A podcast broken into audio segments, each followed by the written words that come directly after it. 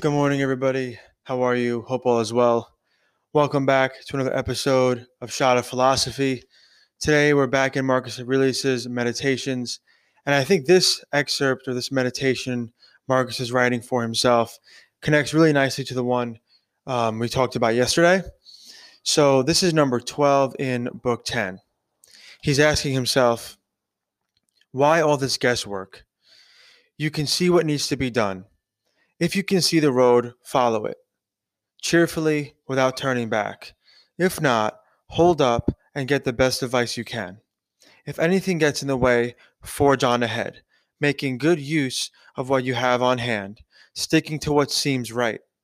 The best goal to achieve, and the one we fall short of when we fail. Then 12a right after that says to follow the logos in all things is to be relaxed and energetic joyful and serious at once. So i like this as a follow-up to yesterday's because it sort of i think gives us a little bit of a roadmap even in saying that sticking with the analogy he's providing here um, to avoid that sense of frenziedness or avoid being in a, a state of frenzy, right?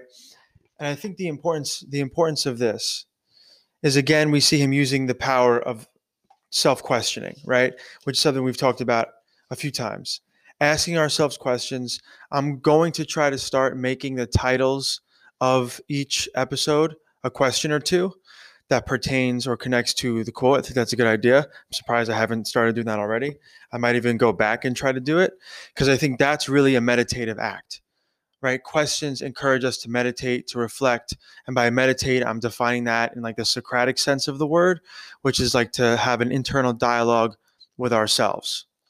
So that's what a question does. So I'm imagining, once again, as I often do, I try to imagine what Marcus might have been thinking or going through at the time.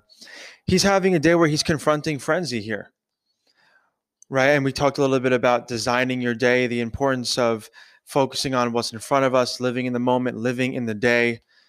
Just last night, I was talking to a friend of mine, like, planning six months from now or planning for six months from now shouldn't be something we do too much that has to be a takeaway. That has to be something we finally just learn as a result uh, of everything. You know, as a result of this philosophy, as a result of, of COVID, right? We have to maybe learn to live in the moment, learn to live for the day and respect the day more, right? And I think to respect the day really, in, you know, in a large way and, and in a powerful sense is to respect ourselves, is to respect our lives, we're going to talk about living in the moment, I think, a lot on this podcast. I'm actually not sure how much it's come up yet with meditations, strangely, because he does talk about it quite frequently. So I think it'll come up if it hasn't already. But that was one of the things I immediately get from this excerpt. Right? You have to see the road, then you have to walk on the road. You have to move. That only happens in the moment.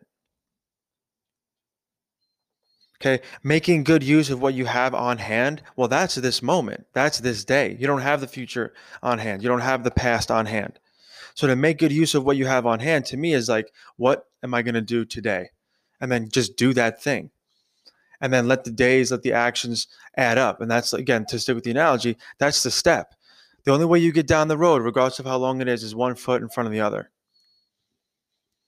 right? So using that, using today, using this moment, and trying to focus our thinking, feeling, and acting around the day, right? Because also too to decrease our guesswork, the future inherently, whenever we talk, uh, talk or think about the future, we're really guessing, right? Even with the day, right? There's a large extent to which even that is future based, right? Because you think about what you're doing this afternoon in the morning, for example. He's not saying get rid of all the guesswork. He's asking why all this guesswork? Why so much? Well, some of that might be because also he's thinking about the future too much. The future, even the past, right? Did that happen? Like it's blurry, it's foggy, and that's okay. That's life, right? But we can't live there for too much of life. Living in the day, living for the day, respecting the day is a way of respecting yourself, and it's a way of eliminating at least a large portion of the guesswork we're doing The future is a lot of guessing. The past, maybe a little bit less guessing, and the present is the least guessing. The greatest amount of certainty is in the moment, in the day. And that's, again, the thing we have on hand, the thing we should use. So then he connects it, I think, very practically to this idea of like living up to your own expectations, right? You can see what needs to be done. Well, you have to see that first. And that's where some meditation, some thoughtful leisure, right? Allowing yourself to think, making time for that on a daily basis, right? Tuning the world out, tuning into yourself, right? That's how you need that's how you learn what needs to be done. Here's who I would like to be. Okay, well, what needs to be done? That's a really important conversation if you can see the road, follow it. And I like that he says if too. We need to make sure we see the road.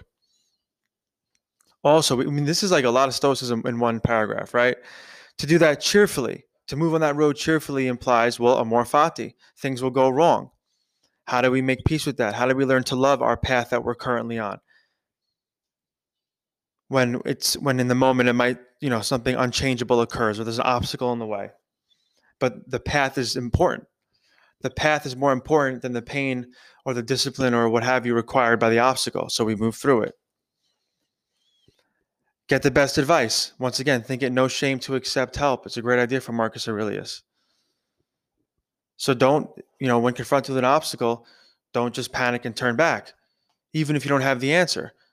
Think, dig within yourself, but also ask for advice and go anywhere for advice. Go to friends, family, significant other. Google, whatever. Learn before you give up. Right? I think that's another Stoic idea too. The obstacle is an opportunity to learn something. In addition to our successes, a lot of people turn around because they don't learn from their failures. And I think a lot of us too fail because we don't learn from our successes. It's not enough to say, oh, I got it done. Well, what did I do there? And that I think is a very cool meditative question to ask ourselves. Should I had a really good day today? Well, what did I do? Why am I feeling this way? What might be causing me to feel this way? And is some of this something I can repeat? Is it something I could even maybe try to improve upon further? Analyzing that too, right? That's a part of this idea of the road. Then I think in 12a, I like these states of being he tells us to try to embody, right? Be relaxed, energetic, joyful, and serious at once. So I'm not sure if that means, I doubt that that means all at the same time, although I think that's actually kind of possible to an extent. I'm really big on the idea of kind of approaching life generally with a sense of like serious playfulness, which doesn't make sense, but that's sort of why it does, right? It's like not everything is a game, but it kind of is. Like there's a sense that we can always add a little bit of joy and playfulness, and get always in quotes, obviously not always, but I think that's a good thing to strive for. Um, and that's what he's suggesting here. Let's even say at once, maybe just meaning right now, right? But then again, it's like, how do you do all this at once? So I think let's once again frame it with the day. If throughout the day you made time or you made efforts and used your energy and set the aims to be at times relaxed and other times energetic, other times joyful, then some parts of the day serious, that's a pretty well rounded day right? If you're serious about being focused and being attentive towards tasks at work, for example, and then at other times at work, you let yourself relax. Then you get home and you do the same thing. Maybe you want to have some serious time where you're listening to someone and you're trying to provide them with advice, and then you make time to be joyful with them, right? So these are interesting states of being that, again, if we embody them a little bit each day, all of them, that's a pretty well rounded day.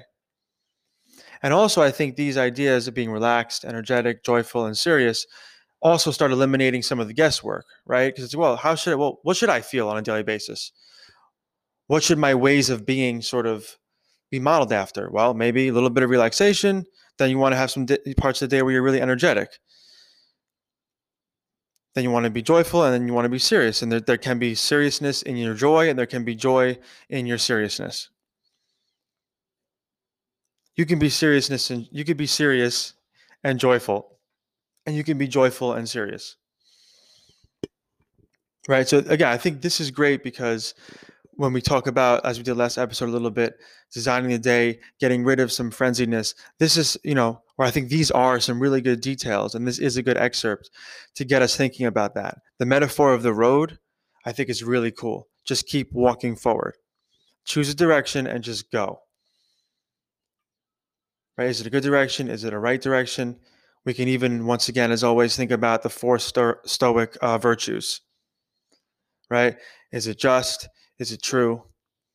Am I expressing courage? Right? Am I controlling myself? To my own benefit and to the benefit of others. That in and of itself, pursuing those virtues is a road. Right? Seeing what needs to be done again only happens through meditation and asking for advice and meditating on that advice. And we need to do that. We are responsible for that. The question we asked a few episodes ago of about, you know, daily life, I think it, I kind of situated it there probably. Are you busy or are you actually purposeful? And what are the differences between those two things? So this to me is reminiscent of that. And it's, you know, again, are you just guessing constantly? Or do you sort of know what direction you're going in? And are you moving in that direction soundly or correctly? Cheerfully. And if your life, you know, I, th- I think also one one idea that I kind of get stuck on too that I really actually struggle with is sometimes I don't care enough about being joyful or cheerful. Sometimes if I'm connected to an idea or a goal, I'll forget about cheerfulness and joy and I'll just power through. And I think that's okay at times. Um, and Ryan Holiday actually comments on this nicely when he's remarking on the Stoics. He's like, you know, they don't talk about joy enough and he includes a couple examples where they do. I think it was Seneca, like observing, like you know, children playing and being, oh look how pleasant that is, you know. So I think there might be more room for us to work some joy into this Stoic philosophy on our own. Uh, maybe looking at some modern Stoics too. Ryan Holiday, one of them. Massimo Pigliucci, I think we could look at some of his work and, and see how they work in joy, because there seems to be somewhat of an absence of of that conversation at times, at least. Um, that isn't great. Right? We need to work that in. I think for me, my natural personality, I sort of default to a stoic in a sense because I tend to enjoy, you know, controlling myself. Like I, I like discipline. Like I, I, think that I thrive in a, even just in, in a daily life where I'm very disciplined. I think I get a lot out of that.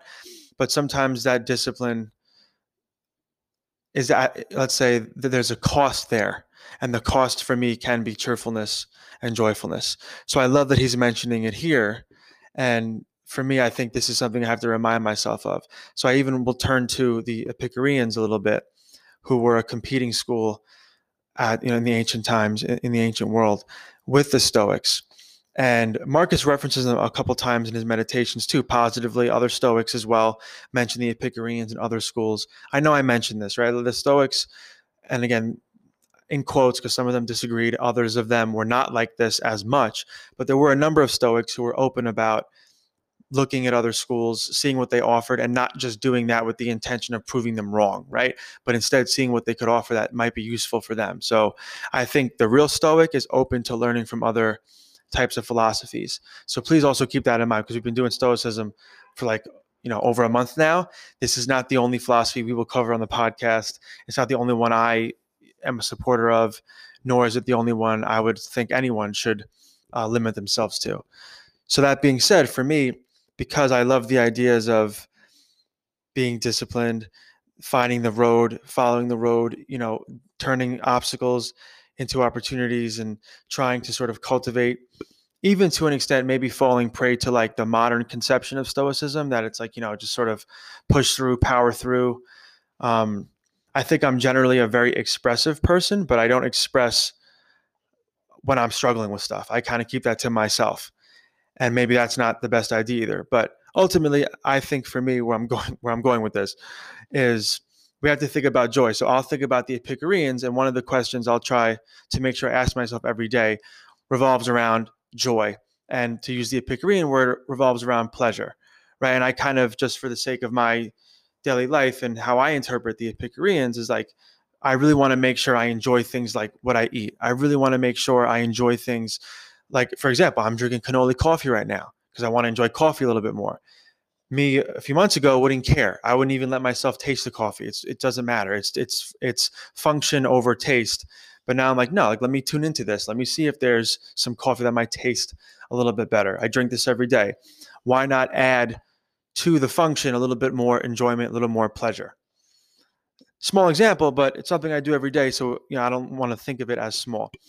And that question too of, right, you know, even with the food, and I use it as an example because I practice intermittent fasting, which is something the Stoics, I think, would agree with. The Stoics, um, I want to find some actually, I want to find some passages if they exist, because I'm sure I've encountered them, but I can't remember right now, where the Stoics mention fasting. But again, for me, the fasting is a way to cultivate that self discipline as a Stoic virtue. And it has a lot of, I think, physical benefits, which at this point are secondary. The primary and main and most important benefit I get from fasting, I think, is spiritual and emotional. Um, a lot of that comes from discipline, and a lot of it too comes from gratitude about food, right? Or for food that results from fasting. I think it helps me focus more.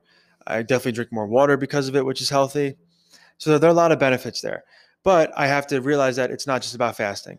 I have to turn on my Epicurean switch and really let myself enjoy the food that I eat and, and ask myself not only about whether the food is healthy and when I should eat it, but I want to enjoy it. I want to enjoy it, right? I want to taste it and I want to enjoy the taste of it as well because at that point too i think i'm creating a really healthier relationship um, with myself right to, to just be the stoic and not even care about how food tastes right i think marcus comments on this if not it's definitely other stoics have done it but like not being too indulgent with food is definitely a stoic idea right i think ryan holiday once again comments on marcus his eating habits like you know he he didn't live to eat he ate to live and i think that's cool i think generally but i still think you want to enjoy food right?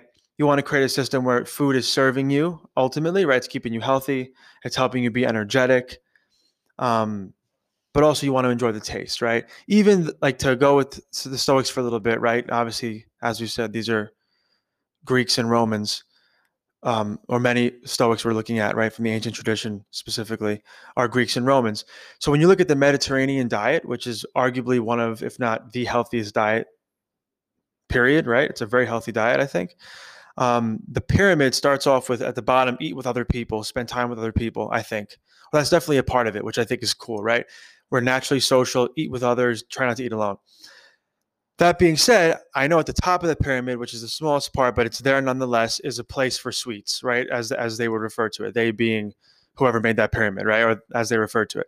Like so there is a place for wine, in the ancient world too. There is a place for sweets, like desserts and stuff. So that should be a part of our lives. That's the maybe more Epicurean. But at the bottom of the pyramid, aside from eat with others, which is a necessity and is essential, is like the healthy stuff, right? The vegetables, the fruit, I think nuts also, healthy wheats. I mean, these are all ideas that we can consider from a philosophical standpoint, right? The purpose of food is not only taste pleasure. We can cultivate a lot of other virtues and have a lot of other types of enjoyment with food that isn't just the enjoyment we get from, let's say, wine or desserts like pastries, cakes, candies, and what have you, right? But again, they do play a role and they are important. So balancing all that out is important. I went on a food rant. I don't know why, but I think I hope that was. I think that made sense. I think that worked. Um, so yeah, think about this excerpt.